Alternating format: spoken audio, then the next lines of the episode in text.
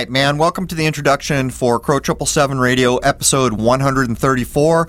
We're going to talk all about the sky clock today, and it's interesting. I always learn something when I invite people on who have been studying this.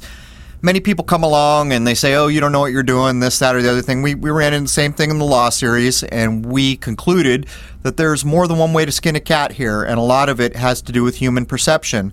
But Michael Joseph goes in great depth into the sky clock. And in the second hour, we begin to tie demonstrative things to world events to demonstrate why why people should pay attention to this and why it matters. Anyhow, let's jump in with Jason Lindgren and Michael Joseph and talk sky clock for a couple hours. There it is, man. And again, there's a lot of meat and potatoes in hour two. Cheers. All right, man. Welcome to Crow Triple Seven Radio. This is episode 134. Today, Jason Lindgren is with me, and we have a guest, Michael Joseph. We're going to be talking a lot in the first hour about what I call the sky clock. Uh, so many people have come to think that the sky above us doesn't mean a darn thing. And uh, that's partially because modern science gets people thinking this way. And so much of us, what's called astrology has been made to be ridiculous. And a lot of what we're presented with is ridiculous. The truth is, is we have proof that the sky clock matters. First of all, if we want to place the sun, we have to understand the zodiacal signs because that's how we place the sun. Secondarily, anyone in this world can understand that plants are wholly, wholly controlled by where the sun is in the course of a year. Plants are the carriers of life essence, and I'll let you put the rest together. But anyhow, welcome, Jason. Good morning, Crow. Welcome, Michael. Nice to have you for the first time. Yes, thank you guys very much for having me on. Pleasure to be here. Okay, so Jason, uh, do you do you have anything to add for the intro here, or are we just going to jump on in? I think we're good to jump on in. It's all you, man. So, Michael, we are all familiar with the work you do, which is phenomenal, by the way. Lots of respect there. But let's start with an easy one. What does the sky clock mean to you and all the research and experience you've got? Okay, well, um, it's kind of evolved over time, but um, I don't know, was in, I was in my 20s. I randomly got exposed to astrology, and at that point, I was like anybody else. I was just thinking, oh, sun signs in the newspaper, and that's just the dumbest thing ever. And you know, I always just kind of had a skeptical, sarcastic tone towards it. And then I got some information that's based on more deeper readings of natal charts, and it kind of hit me like a ton of bricks. I was almost kind of in shock about some of the things that were really true about you know my life and and things like that. So I was from there. I just kind of had like a mild interest, and then over time things evolved. I started looking to some quote unquote conspiracy things, and then I realized that. Uh, so much of these occult doctrines are based around astrology. So I kind of dug in and, and started to understand more about it. And I think it really helped me in terms of understanding a lot of the doctrines of Freemasonry, Theosophy, and whatnot, and also in turn, tarot and Kabbalah. And what you had kind of mentioned before, um, or Crow had mentioned before about the mainstream telling us there's nothing to this, but then we have NASA at the helm of telling us how all the cosmos work. Yet there's a lot of Freemasons in NASA, and if you open up any Freemasonic book, it doesn't take too long to figure out that they're all basing a lot of things on astrology. So there's kind of like a conflict of interest there, right? And then, of course, you think about the whole doctrine of hiding things from the quote unquote profane or masses, then it comes pretty obvious that these uh, powers that be, as people like to call them, are implementing and utilizing this stuff. And if you understand a little bit about the system, it becomes pretty apparent, um, especially in particular world events, but also in social engineering society. So, for me personally, I believe that there's something to it in terms of how the controlling system utilizes it, uh, however legitimate astrology might be in uh, whatever particular method. I'm still kind of uh, up for debate on it, but uh, definitely the, the controlling forces have a vested interest in it. So, I kind of look at it from that lens, but then also my own personal experience. And my whole thing is that there's a lot of different kinds of astrology, some that I just completely don't agree with, or I just don't want to be involved in for a, a moral or personal beliefs kind of thing. And then there's um, there's also different philosophical or quote unquote spiritual ideas or systems that you could apply to the nature of astrology. So it's pretty complex. It's not like one idea of it is set in stone, but like I said, I think that there's something to it. And obviously, the idea of the cycles of the above manifesting things on the below, however that might work, or however our involvement in it is through um, free will or uh, some people think that's an illusion. I, I, personally believe in free will, and I think that that's a big part of all of this stuff. So that's kind of my general synopsis on it. You know, I think that there's a, a lot of layers, a lot of complexity to it, and I think if you understand some of those complexities, you can make a better informed decision on what do you think about it as a whole, rather than being caught in the whole like newspaper horoscopes things. Well, uh, you know, a lot of that, that's very well said. Much of that, I will point out that in hour two, we're going to flat out draw the lines that we cannot draw in hour one.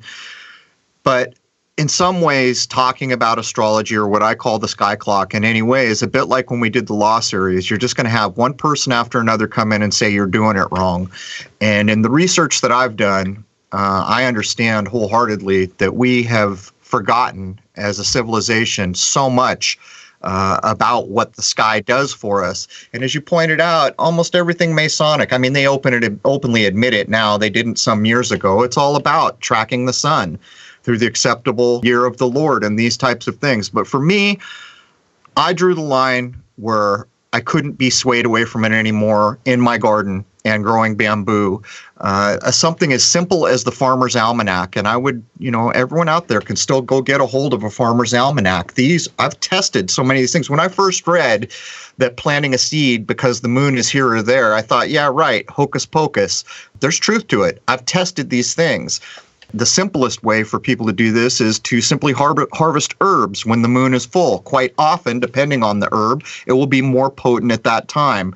And then there was a whole thing in bamboo that really clicked me over all the way where many kinds of bamboo, when they seed, they die shortly thereafter. And what happens typically is when a certain species of bamboo comes into seed, it seeds everywhere all the way across the world. And that's when I really started paying attention. But I, I just like to add here it was the garden, my garden, that showed me uh, these things are not hokum and they do matter. And since plants are living things, we can relate to them in that way. Anyhow, Jason. So, Michael, what was the thing that caught your attention as far as getting into studying the occult and all of this? Was there an aha moment for you? Because you said you went from seeing the sillier aspects of astrology in the newspaper to realizing there's something to it with occult studies. But what got you from that point to the next point? Um, well, I guess the beginning phases of me being interested in astrology was just admitting that there was something there and to it, but I just sort of dabbled, for lack of a better term, here and there and just understanding it like I'd get a free birth chart printout online and then I'd look up the different placements like, you know, oh, my Saturn is in Libra. What does that mean? And I just kind of like just take it in, you know, not like completely being invested in it, but just okay, you know, this this makes sense to me in relationship to my life. This doesn't. And when things didn't line up, I'd, you know, be honest about it. And I still am that way with a lot of this stuff. And then the transition into kind of like the truther realm with it was uh, you know just my awakening process in general and then realizing that so much of what goes on in our world is being driven by spiritual or religious ideologies um, but that's the nature of the occult. It's it's hidden. And if you understand some of these doctrines then it becomes unhidden right? And so that was sort of the transition into looking into things a bit more hardcore. And um, you know the, the last thing i'd say about that is that I don't actually necessarily promote astrology or tarot stuff as like they're taught in like a lot of these writings, even the more esoteric ones. I have like my own personal issues with certain philosophies and stuff like that, but that's just my understanding of it. And so I, am kind of in a, a, interesting position where I think about these things a lot differently than most people do, but I do read from a lot of particular writers and, and doctrines and people's positions on them to kind of flesh these things out and separate wheat from chaff and stuff like that. So the last thing I'd mention also is that I utilize Western astrology, but I understand the distinction between Western and Eastern. It's sort of like a, a particular mindset or it's like a different lens.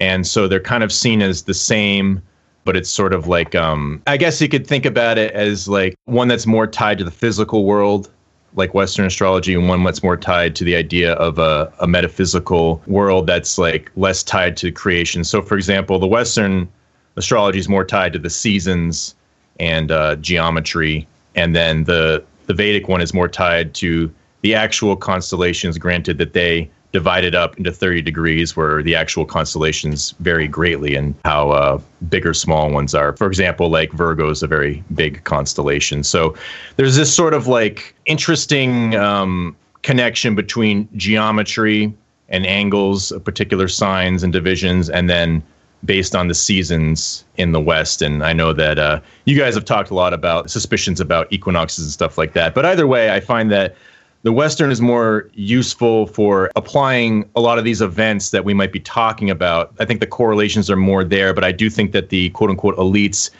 view it from both angles or both sides of it, if that makes sense. You know, you made some key points there, uh, to be sure. And Jason and I have covered at times the idea of the precession of the of the equinoxes, the so-called precession of the equinoxes, and why the hell is it that when we look at the sun at the vernal equinox, that's not the sign that we're the age that we're supposedly in.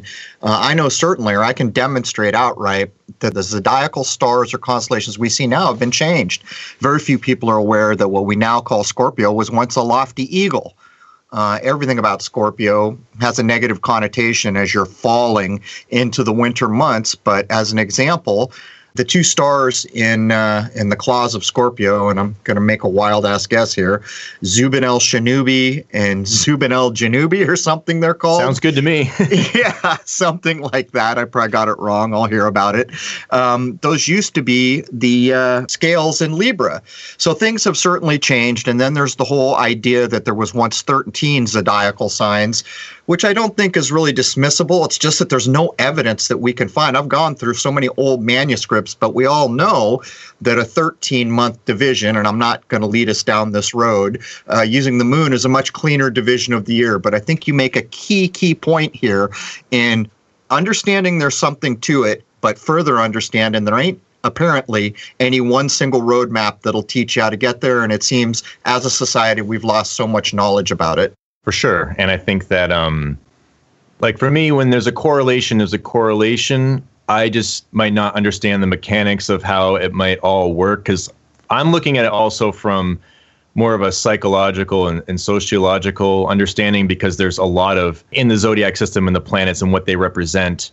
There's a lot of uh, things that you can tie to human consciousness and relationships in there. And I might not really be very well versed in a lot of the stuff, like especially like you are, just like cosmology and stuff like that. When when my when it comes to science and physics and things like that, my eyes kind of glaze over. That's not my strong suit. But when I can get the kind of philosophy applied to particular things and then I can see when an event takes place with particular alignments and then I see what was presented in the event by the media I'm like, wow, there's some very, very strong correlations to this or that. But of course, you kind of have to understand the system of astrology, which is really based on a lot of hierarchies and rulerships. Right. For me, I've gone back through the oldest texts I can get my hands on. From my point of view, uh, what NASA tells us a planet is is not how I view it. I view all planets, the sun and the moon, as what's called a luminary, and this is reflected in some of the oldest teachings we can get our hands on.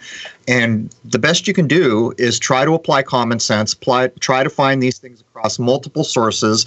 And I always heavily favor what I call things before the modern edit, things like Manilius and these other ideas. But a lot of these ideas are being put forth by men who we are told were in important positions like a Caesar or something. And, and below all that, whether or not the historical timeline is accurate or not, it all ties to the four elemental idea that we cover so much here that is basically the basis for everything we're talking about once you get into it. For sure, definitely. And I think that that's a key thing to remember. There's a system that's presented and you can read, but just like with anything, you have to kind of test that and and see what makes sense and and and that's uh, it's a difficult process you know figuring out am i asking a fundamental question like an elephant in the room question there's something not quite right about that but I'm being told otherwise, or, or you know, do I have a lack of knowledge that I don't understand it, or is someone trying to pull a fast one? And that's kind of like the challenge for everybody. You know, you have to you have to keep your pride in check, but at the same time make a an assertion when something is not right and be confident in that. So, you know, it's kind of the struggle of us all here, I think. well, well said. I'm with you. I'm with you all the way through that. So, Michael, from what you've come across, what do you think is the reality of astrology? And how much do you think it is used in real world events by the people who plan these sorts of real world events that go on? Well, I think there's kind of like a twofold component to it there's two polarities a real actual metaphysical influence however that might be whatever the quote unquote planets are or the lights are is there an actual influence on the nature of our, our lives or humanity as a whole in a macro and microcosmic kind of way. And is there also perhaps on the other end of the spectrum um, this gets into more like um, natal chart psychological astrology uh, you could make the argument that there's sort of like a Rorschach test kind of uh, association where you're taking a particular set of attributes, archetypes, relationships to, to human function in our society and, and, and life.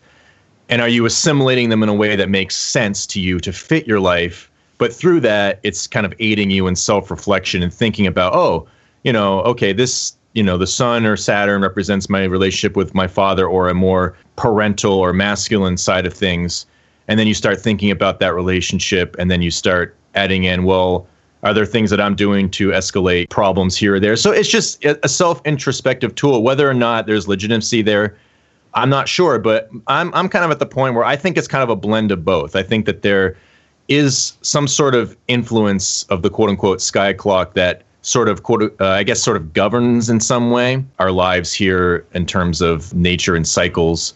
Um, I don't know exactly how that works, and obviously the the uh, your understanding of spirituality or your particular religious viewpoint might also put a different lens on how that exactly would work or why or what's the point. But for me, I think it's kind of a blend, especially when you're looking at your own natal chart. Like I do think that you do assimilate some of the themes to fit your own life and also, another thing I'd add is that astrology is kind of like big picture in its uh, function. So, for example, a particular sign will have a certain set of attributes or themes that are associated with it. But, like, say something like um, Uranus. Uranus is a planet that's kind of associated with individuality or freedom. But freedom and individuality means a lot of different things to a lot of different people. So, you can't just say, because somebody has a lot of Uranus influence, they're gonna, you know, be all about rebellion or freedom. But like, how does that manifest? And so this is obviously how a lot of the manipulation works in social engineering. You know, we go invade countries for freedom, right? But what does that mean, right? And so this is the nature of astrology. You're kind of debating uh, a microcosm within these macro terms and themes, and I think that's what's so interesting about it because those things can go in vastly different directions with when you have a particular mindset. So I, I, get where you're going here. The way I broke it down was to go as simple as I could. And so maybe you start with a day or a year or something like that to demonstrate what the sun's doing. But it ends up being almost like the face of a clock. Whenever the hands of the clock are on the number three, uh, it's going to be a different set of circumstances than when the hands of the clock are on the number nine, as an example, or any other pairing I could make. And so, in the same way, I understand that when the sun's getting low to the west horizon, chances are it's going to be dark. I can pretty much bank on it. In the same way, if I blow it out to a year, when that sun gets down near the lowest point, or what's called the, the winter solstice, um, chances are it's going to snow. It may not always snow, but that potentiality is there, and the sky clock is measuring the possibility for that aspect of nature to be uh, occurring. And so for me, a person who truly understood the sky clock would basically have a better understanding of what potentialities are likely to be at hand at any given moment. I don't know if I said that very well. No, that's a great point, and I think that relates to some of the ideas behind quote unquote alchemy. Again, there's another term that means a lot of different things to a lot of different people, but there's this idea of the physical part of things, like you just described, the sun being related to physical changes in the seasons. And then there's also a mental or like spiritual understanding that's like the consciousness or the the the air, right? The the kind of like the unseen realm of how we operate uh, within our, our minds and our consciousness. And so that's sort of like the other part of alchemy where it's transmuting mindsets or transmuting through social engineering how people behave on that spiritual plane. So they're both connected, but again, in the exoteric science, they try to get us to focus pretty much only on the physical, at least that we're aware of, even though they are at the same time transmuting our, our spirit or mindsets. We're just unaware of it. And so I think that that kind of bridges the gap between both of those things, where there is the kind of mental soul psyche aspect of astrology and then there's the stuff that's tied to the natural world like you said planting cycles and um, even like medicine and stuff like that so michael to set things up for later can you explain to us what is meant by the ascendant Sure. In a, any chart, the ascendant point, which is just the eastern horizon, is seen as very important. It kind of is like this anchoring. And the best way I can describe it is this relates to the directions. So you have an east west axis, right? The horizon line, um, the sun rising in the east, setting in the west. And then you have a north south axis. So this would be the midheaven. So when the sun is at solar noon at the highest point of the ecliptic, um, that's the midheaven, which is the direction of the south, at least in the northern hemisphere. And then the opposite end of that is when it's pretty much midnight and the sun is quote unquote at its darkest point, right, in relationship to the place uh, that you're at. So this is the solar day through the east, south, west, and the north, and then back again. And then this is the, the kind of like the microcosm of a day, and then that can be transposed to the seasons. So the east is like the spring, you know, the sun rising, and then the uh, the midheaven or the south is like the summer, right? The sun is at its highest potency, exalted in the heavens, right? And then the west is fall, um, and then it goes into quote unquote darkness at the the winter solstice, and that relates to the uh, northern part of the ecliptic in a natal chart. So there's a lot of that encompassed in a chart, and so it's like a coordinate system of the uh, north south um, and east west axis that defines the point. And this is what that ascendant point, I kind of relate it to like the bases in baseball. The bases don't really have any power in and of themselves, they're just points on a field. The players, or quote unquote, the planets, right? They have the power. And so, but the thing is, when the players are interacting around these bases, that's where a lot of the most important stuff happens. That's where like the meat of the game is surrounded around those four points. So this is really important in a particular event. If something happens at a specific time, more often than not, we'll get into this later, there is a particular planet that's on the eastern horizon um, that has a general theme to a particular event. Um, so I just give a quick example. You know, the Apollo 11 moon launch they launched that at a particular time where predictably the, the moon is on the ascendant, right? This whole event is about the moon. It's what you want to bring into the consciousness of everybody watching it or partaking in it. And so they arranged it so that at the time of the launch, the moon was on the eastern horizon in the Western system. And so the other thing, the other component to that, it's a time window that you have to have time pretty accurately because after 15 20 minutes just like the, the sun moves throughout the day well then the sign on the eastern horizon changes and so once the moon moves away that quote unquote influence or prominence of it starts to go away so uh, i kind of go over this in my occult science series i have some particular chapters on this um, going more in depth and you have to get the right time of the launch, there's been some interesting difficulties where if you look up Apollo 11 moon launch time on the, the mainstream astrology sites, they actually don't have it the chart right. And I wonder if that's by design. I don't really know, but uh, I kind of had to go through some hula hoops to try to rectify exactly when that was. But when I did, sure enough, the moon is right there on the eastern horizon. I can elaborate more on that, but I don't know if you guys wanted to uh, reflect on anything before I get too detailed about it. well, um, I, I want to make this point. Um, so many minds out there will be skeptical about so much of what we're talking about, but in truth, what you're talking about exactly reflects the real, actual, true nature of what's going on in the world. And to put that into context, you mentioned solar noon. We've all been convinced literally that when we look at our iPhone and it says it's 12 in the afternoon, that's noon. It's not. It is not. That is a man made not even attempt to come close to getting it right. It's an arbitrary division of a day. And you pointed out the actual truth of it is when solar noon or at the sun at its apex, that is the true, unarguable division of the day. And almost everything you just spoke about fits into that same category. Unarguable, that's where it is now. You can look, you can verify it. But I don't have a problem with going any further down this road if you'd like to. Maybe I'll just touch upon a couple quick things uh, on it, and then we can move on. Th- this ascendant point, it, it, basically it marks the house system in astrology. And that, just a really quick analogy: the house system is very individual to the event or you. And this would be like the micro of your life. The house system relates to the position on Earth, so it's more earthly of the earthly nature, your own individual personality. Things related to the Earth are more subjective in their philosophy. Like the, the you know the the moon, the earth, it's got that uh, emotional nature, right? And emotions tend to uh, be more subjective. That's why people saying some people's emotions are clouded. Sometimes they they aren't able to have the right reason, right? And so then the macrocosm, that's like well at one o'clock on this particular day, the moon is in this sign for everybody across the earth, but at that ascendant point, it's unique because that house system won't be the same for everybody. So that is just a quick way to kind of express the importance of the time and location is that that ascendant is sort of like this entering point. And the the last thing I'll I'll mention about it is like the basic understanding of it is it's what's conscious.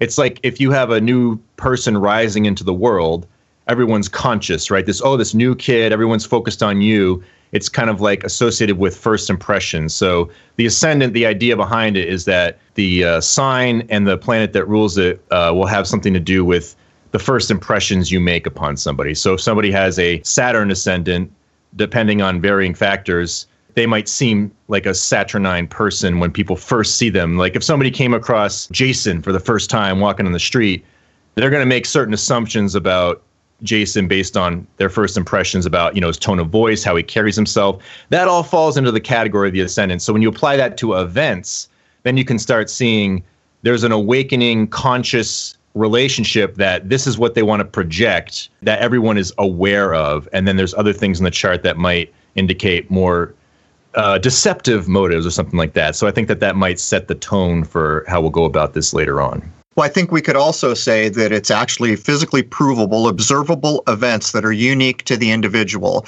And that's a bit like we could blow that idea out to maybe how names are used. Like, how many Michaels do you know in the world? There's hundreds. You might even know 50 or 60 of them in the course of your lifetime. Uh, there's nothing unique about the way we name. And, you know, we could watch the old Hollywood movies and see how we're told the Indians named this child Deer Running because the moment he was born, someone saw a deer running. Whatever you want to think about that, that name actually reflects something very unique and personal to that new child. In the same way, these natal charts are a similar thing, I would add.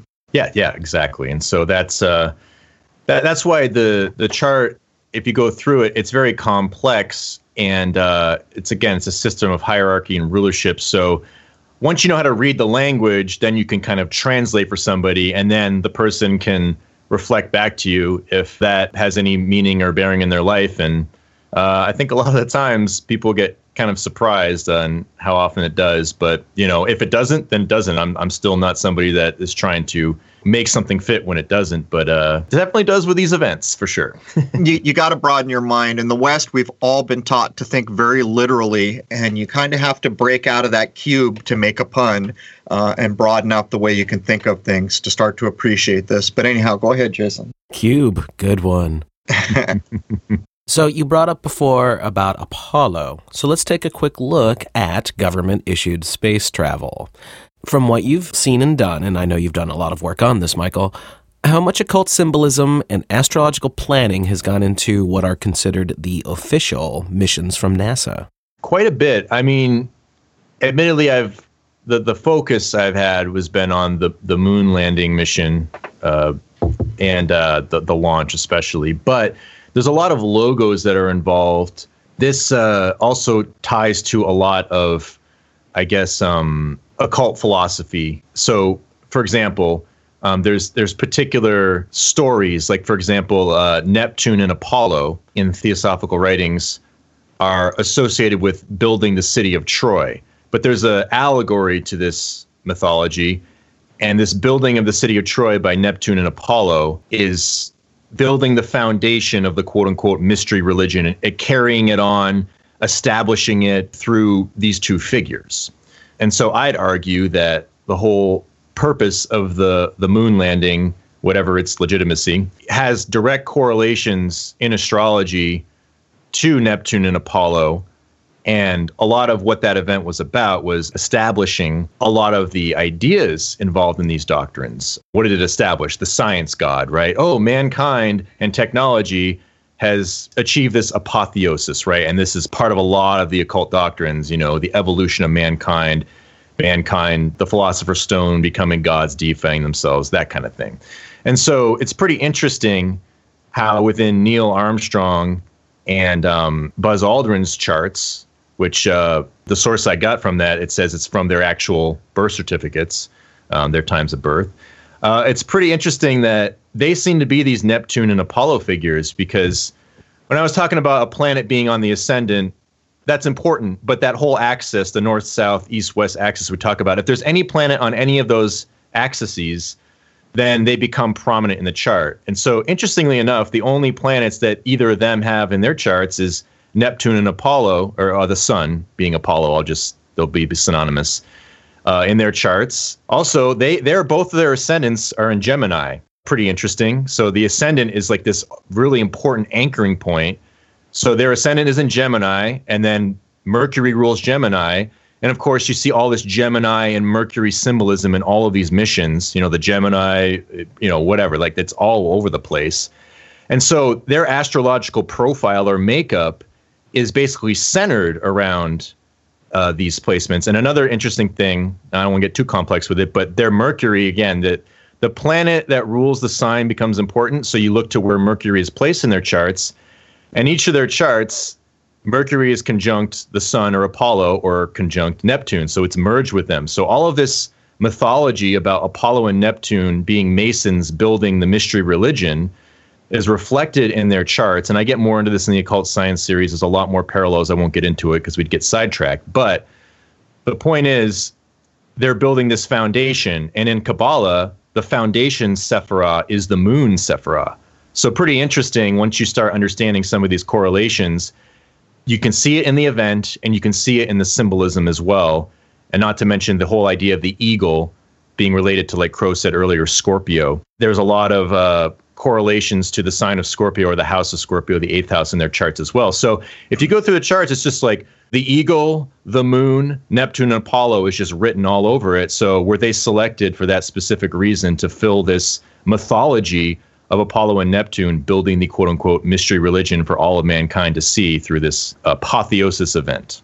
I like that you put the hand of man behind all this because when people begin to get the glimpse that you're starting to allude to, it's overwhelming, man. The scope, the detail, the number of years or even generations where all these lines could be drawn right through.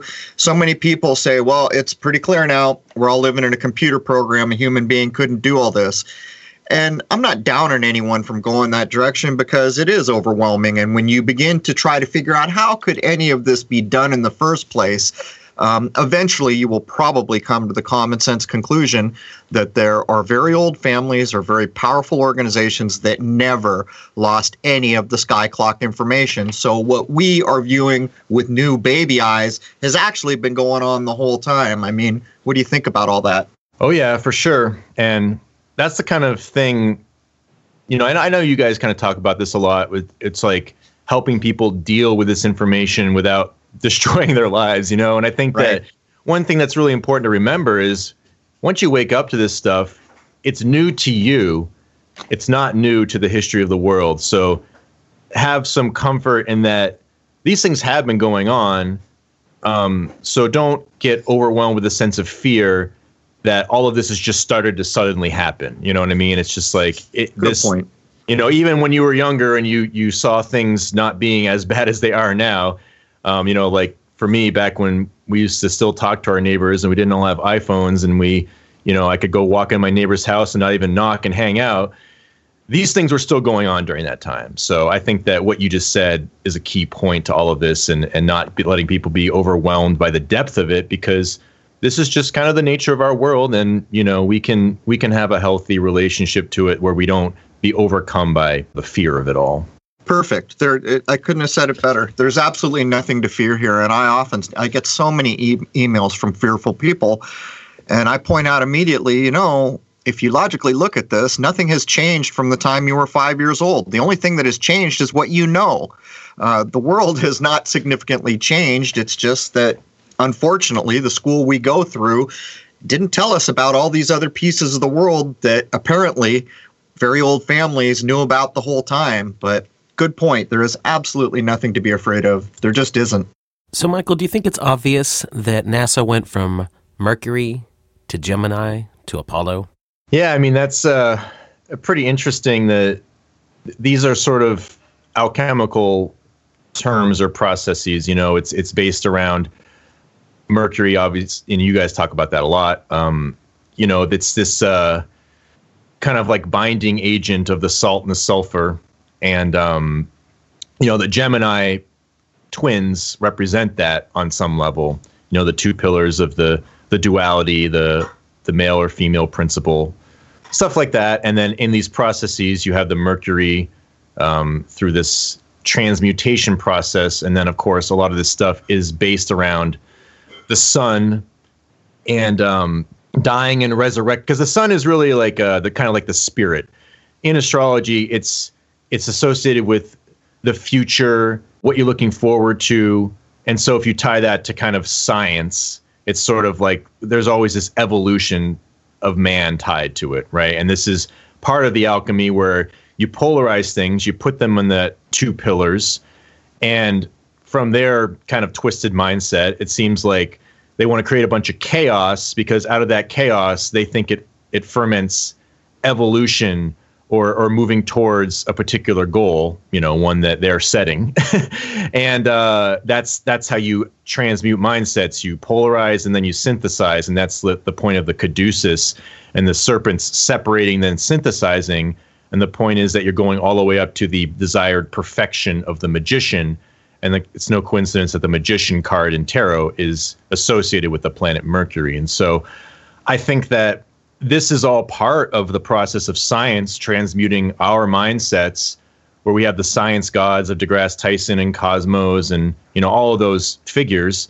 And they're secretly indoctrinating you into a religion and you don't even know it but of course they keep it on the physical plane. The darwinian evolution of uh, just the physical nature where a lot of these doctrines are tied to evolution but they're looking at it from a spiritual lens, but just because it's spiritual, that doesn't mean it's good. It could be bad spirits, you know?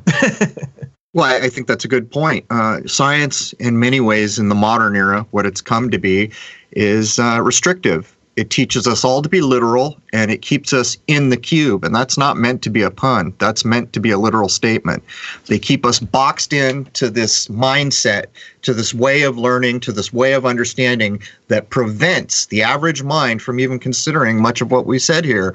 And uh, as I've said so many times, at the base of, of what science is. It has no concern for the natural world. And the truth is, is that everything we're really trying to address here the foundation for that is the natural world. Yeah, and they're trying to, it seems, transmute the natural world into what they desire it to be. And um, that's, you know, it gets into all the transhumanist stuff and the crazy uh, gender things going on and, and all this chaos. And it's sort of like that's the process of alchemy from that lens is is taking a natural order of things and creating a new order out of it you know and that's just the mo of the order out of chaos uh, axiom agreed except they've gone a step too far uh, where it appears that not only are they intentionally replacing nature with a synthetic version of reality uh, they refuse to recognize that nature is perfect from our point of view and the things men and women do they're not perfect so there's all that mm-hmm. So, Michael, tell us a bit about the tarot and what you feel are important aspects of it. Well, as far as I understand it, I've read extensively on it, but mostly through um, this guy, Paul Foster Case. he designed the BOTA deck or Builders of the Adytum. Um, and he wrote a, a book accompanying his particular deck. And again, I'm not like somebody that's necessarily promoting tarot per se. I'm just looking at the symbolism and, and it's all tied into this stuff. So basically the the tie into this is that every single card has a correlation to a particular zodiac sign or a planet and also an element uh, aside from Earth. And so this also can be kind of iconography to teach a particular mindset. All right. So the, the, the idea of the, the tarot cards is sort of like this is also an alchemical process where you're transmuting a mindset. And this also corresponds to the Kabbalistic tree of life. There's 22 pathways. So each card is assigned a pathway, but back to more older Hebrew Kabbalah, it's tied to zodiac signs, and the, the Hebrew letter is tied to a specific sign. And then, of course, and traditionally, before people started bringing the outer planets, it was the the seven planets or luminaries, and then they added the rest to kind of complete the system. So this 22 tarot card trump deck, trump cards, are basically a journey through a solar year similar to everything that we've been talking about. And so if you think about like something like I don't know, in like Catholicism, you have like imagery and icons, saints and, and whatever, um, and then part of a mass, and that's part of like uh, that version of initiation. But that this is sort of like a an inverted system of that, according to Albert Pike, says that basically the cult system is the inversion, and that it's the same function. But what's really interesting about it is that you can find instances where things that are put out to us in, in mass events are actually reflecting tarot cards. Um, so this is the idea of alchemy. You're trying to release a particular spirit, and this gets back to Gnosticism, where there's this spirit or essence or quote unquote divine spark hidden in nature, and you try to break down nature to release this. And then, of course, this is all predicated upon the idea that the material world is this illusion and you can do what thou wilt with it based on your knowledge of the forces of nature. And you know again this gets into the aeon of horus and transhumanism and all that kind of stuff. It's it's uh it's based on a lot of these principles whether you agree with how that's manifesting or not. It's it's still in my opinion kind of inarguable that this is tied to these doctrines. And so I'll give you a couple quick examples about how we've received massive initiations of tarot cards throughout uh, particular events or just architecture. So um, when the, the, the, JFK assassination happened, Jackie Kennedy was brought out to light the eternal flame. Now, in the most iconic, uh, iconic uh, picture of her, she's standing there with the veil, right, the, the ISIS mourning veil, and she's standing between her two children. And her two children are both dressed in the exact same outfit, so they're the twins. And so she is the goddess standing between the Gemini pillars. Now, this is a reflection of the High Priestess card. Granted, on the High Priestess card, she's unveiled. The veil is behind her, and the Tree of Life is designed behind her. Whereas with Jackie Kennedy, she's veiled, so that they're covering up the mystery. Um, but it's still part of this indoctrination process. And you can see this reflected in the former Twin Towers, where there's a lot of iconic photographs of the Statue of Liberty if you look at it at the right angle, it's in between the two towers. And the way they designed it is that the North Tower is on the left and the South Tower is on the right, just like in the High Priestess card. So you can see a lot of these motifs that will come out in particular events or movies like, you know, the last two Heath Ledger movies, uh, the Batman movie and the uh, Imaginarium of Dr. Parnassus, which is super Masonic. He was the hanged man. You even saw the hanged man on 9 11. There's an iconic photograph of a guy in the hangman position falling and the picture is in such a way that the the left side of the photograph and the right side of the tower look black and white. And so these are all pretty much tarot cards used in subconscious ways, and all of this stuff is tied to the subconscious, um, especially when you get into um, you know some of the Jung work. And I've gone through this in the JFK assassination. There's like a, a strange alchemical process of JFK through his presidency that leads to the moon landing apotheosis event. But again, so they're shaping the mindset, the spirit. They're trying to release the spirit through a lot of this imagery uh, based on their will and their their being the magicians, right? That's all. That's so. All of that that you just covered is so interesting, and uh, you might even consider that they're tapping into what's been called archetypes by people like Jung, uh, where the idea is there's these ancient archetypes that are in the world mind. They're in our subconscious of every living person. Um, somehow that's being tapped into in these processes. Uh, what do you think? Exactly. I think that's kind of the name of the game. And there's something tied to this, to the idea of chaos in terms of an initiation process. Now, chaos is tied to creation and like the mother. So, in this, like, you know, Crowley rituals, the Night of Pan, stuff like that. The idea is you go into this chaos and you rebirth a new consciousness. So, the, the chaos ties back to the chaos of Genesis, Tohu Vabohu passage, where it's like chaos is on the waters of the deep during the creation story. And so there's this idea of returning to this chaos, which is supposedly this subconscious matrix of all potentialities blended into one in this chaotic mess. And from that, you proceed to form structure and order. And so tapping into this through the subconscious relates to art, music, mythology. All of these things are incredibly important uh, to tap into that. So this gets in exactly what you said, where you're, you're tying into some deeper psychic connectivity to the arts. And uh, even Crowley and Jung, they kind of agree on the same things, which is really funny. A scholar and some crazy dude, or whether he exists or not. I know you guys did a show on that, but either way, his writings, it's pretty interesting how they have kind of like the same ideas upon how all of this stuff works, and that when you reenact a particular uh, story of a, a mythology, uh, that taps into this. So when I mentioned before about the Apollo and Neptune Masons building the Doctor on the Moon, that taps into a, a, mythology. Granted, the people aren't aware of it; they have no idea that they're recreating the occult understanding of building the city of Troy. But the people doing it know, and they don't care because it's all tied into the subconscious and manipulating people through predictive programming. I mean, this is something you guys talk all the time about.